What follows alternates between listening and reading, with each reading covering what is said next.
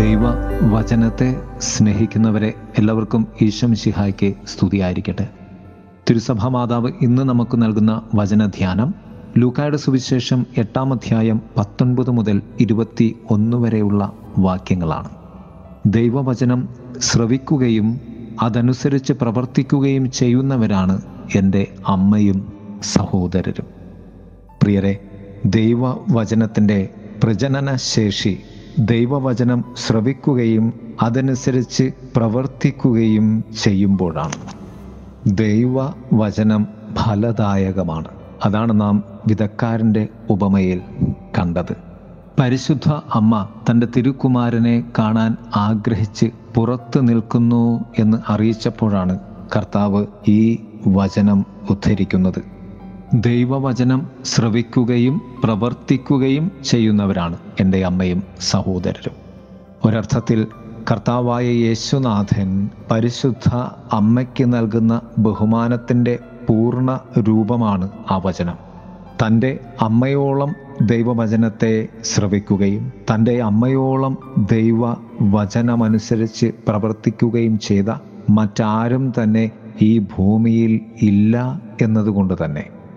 കർത്താവായ യേശുനാഥന് പരിശുദ്ധ അമ്മയുമായുള്ള ബന്ധം പിതാവായ ദൈവവുമായുള്ള ബന്ധത്തിന്റെ കീഴെ മാത്രമായിരുന്നു. അതുകൊണ്ടാണ് കർത്താവായ യേശുനാഥൻ ദൈവ വചനത്തെ കൂട്ടുപിടിച്ചുകൊണ്ട് പിതാവായ ദൈവത്തിന്റെ പുത്രനാണ് ഞാൻ എന്ന് ലോകത്തോട് സാക്ഷ്യം നൽകുമാറ് വചനം തന്നെയായ ദൈവം വചനം പാലിക്കുന്നവരുടെ ബന്ധുത്വം പേറുന്നവനാണ് എന്ന് വ്യക്തമാക്കുകയാണ്.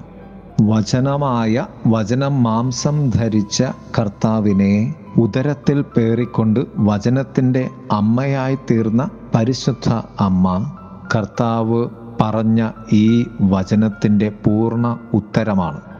മറ്റു സുവിശേഷത്തിൽ കർത്താവ് പറയും എന്റെ സ്വർഗസ്ഥനായ പിതാവിന്റെ ഇഷ്ടം നിറവേറ്റുന്നവരാണ് എന്റെ അമ്മയും സഹോദരങ്ങളും. വചനമായ ദൈവം മനുഷ്യനിലൂടെ മനുഷ്യനായി തീർന്നുവെങ്കിൽ മനുഷ്യന്റെ ഉള്ളിലുള്ള ദൈവം ദൈവ വചനത്തിലൂടെ ദൈവത്തിന്റെ മക്കളായിത്തീരുന്നു. അതുകൊണ്ട് തന്നെ പരസ്പര സ്നേഹത്തിന്റെ സാക്ഷ്യമാണ് വചന പാലനം ദൈവ വചനത്തോടുള്ള സ്നേഹത്താൽ മാത്രമേ മനുഷ്യ വാക്കുകളെ പരസ്പരവും ദൈവത്തോടും ദൈവ ആഗ്രഹത്താൽ ബന്ധിപ്പിക്കുകയുള്ളൂ. ഞാൻ എനിക്ക് വേണ്ടി ഉച്ചരിക്കുന്ന വാക്കുകളെക്കാളും ദൈവത്തിന് വേണ്ടി സംസാരിക്കുന്ന വാക്കുകൾക്ക് ദൈവസ്നേഹത്തോടുകൂടി നീ സംസാരിക്കുന്ന വാക്കുകൾക്ക് ദൈവ മക്കൾ ആകുവാനും ദൈവ മക്കൾ ആക്കുവാനും ഉള്ള കഴിവുണ്ട്. അങ്ങനെ വരുമ്പോൾ ജന്മം കൊണ്ട് നീ മനുഷ്യനാണെങ്കിലും കർമ്മം കൊണ്ട് നീ ദൈവത്തിന്റെ മകനും മകളുമായി തീരുകയാണ്. നിനക്കു മുൻപേ വചനം പോകുവാൻ നീ വചനത്തെ നിന്റെ ജീവിതത്തിൽ ഉപാസിക്കേണ്ടതുണ്ട്. നിനക്ക് വേണ്ടിയുള്ള വചന വഴി നീ തിരിച്ചറിയേണ്ടതുമുണ്ട്. സുഭാഷിത പുസ്തകം ഇരുപത്തൊന്നാം അധ്യായത്തിൽ ഒന്നാം വാക്യത്തിൽ ഇന്ന് നാം കേൾക്കുന്നത് പോലെ രാജാവിന്റെ ഹൃദയം കർത്താവ് നിയന്ത്രിക്കുന്ന അരുവിയാണ്.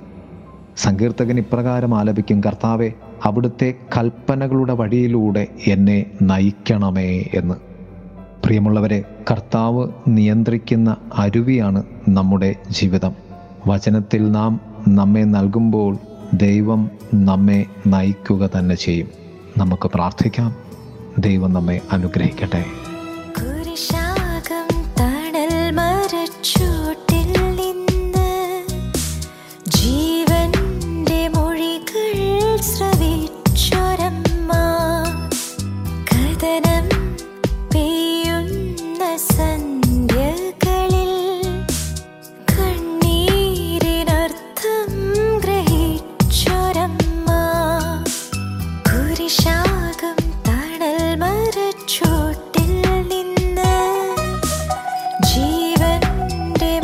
day.